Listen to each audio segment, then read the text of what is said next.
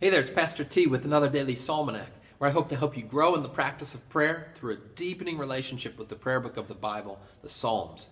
And today we are reading, reflecting upon, and praying back to the Lord, part 12 in our series on Psalm 119, verses 89 through 96, the section with the Hebrew subheading Lamed, the Hebrew letter Lamed. Each of these verses in the Hebrew starts with that same Hebrew letter of Lamed. So I invite you to follow along in your own Bible at home or to listen as I read.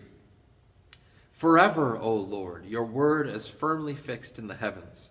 Your faithfulness endures to all generations. You have established the earth, and it stands fast. By your appointment they stand this day, for all things are your servants. If your law had not been my delight, I would have perished in my affliction. I will never forget your precepts, for by them you have given me life.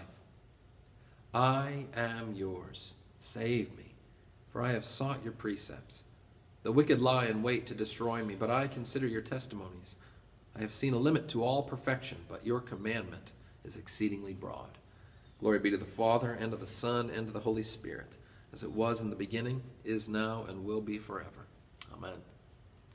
This weekend, our church and Lutheran churches throughout the country, and indeed the world, are celebrating Reformation Day, the commemoration on, on October 31st of when Martin Luther posted his 95 Theses.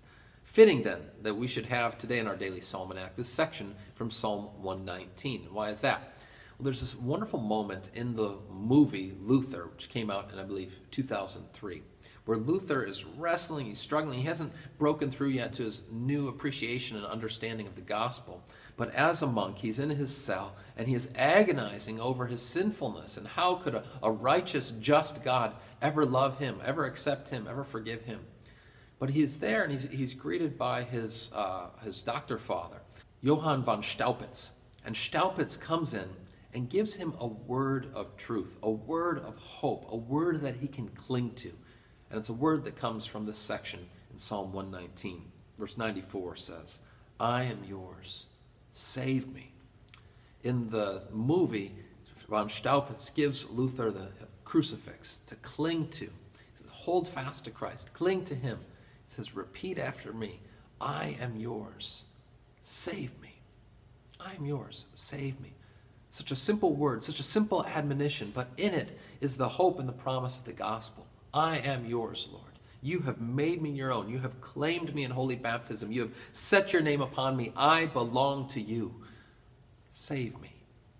It's a beautiful thing. And we see in the movie, and of course in history, in the true uh, record of it, Luther comes to this deepening understanding of the gospel, of the good news. What we celebrate on Reformation Day, not Martin Luther himself, much less the Lutheran Church as it stands, but we celebrate the message of the Reformation that you and I are saved solely by God's grace through faith. By we cling to Christ, we hold fast to Him, we know that we belong to the Lord. And He does save you. He does save us by His grace and through faith. What a great and glorious word. So when your conscience is addled the way that Luther's was, when you are struggling with your sense of sin and wondering, how can God continue to love me, forgive me, bear with me, cling and hold fast to this word from the Psalms Lord, I am yours. Save me. Let us pray. Blessed Lord, we thank you that you have made us your own through the work of your Son Jesus and, and through the gift of holy baptism. We pray that we would cling to you, O God, that as we are yours, you would save us. Thank you for this promise and that you have made it to come to pass through the death and resurrection of your Son Jesus. In his name we pray. Amen. Now may you go forth this day boldly thanking God for the reformation and the promise, most of all, that you are his and he will save you because of his Son Jesus. Go in his peace.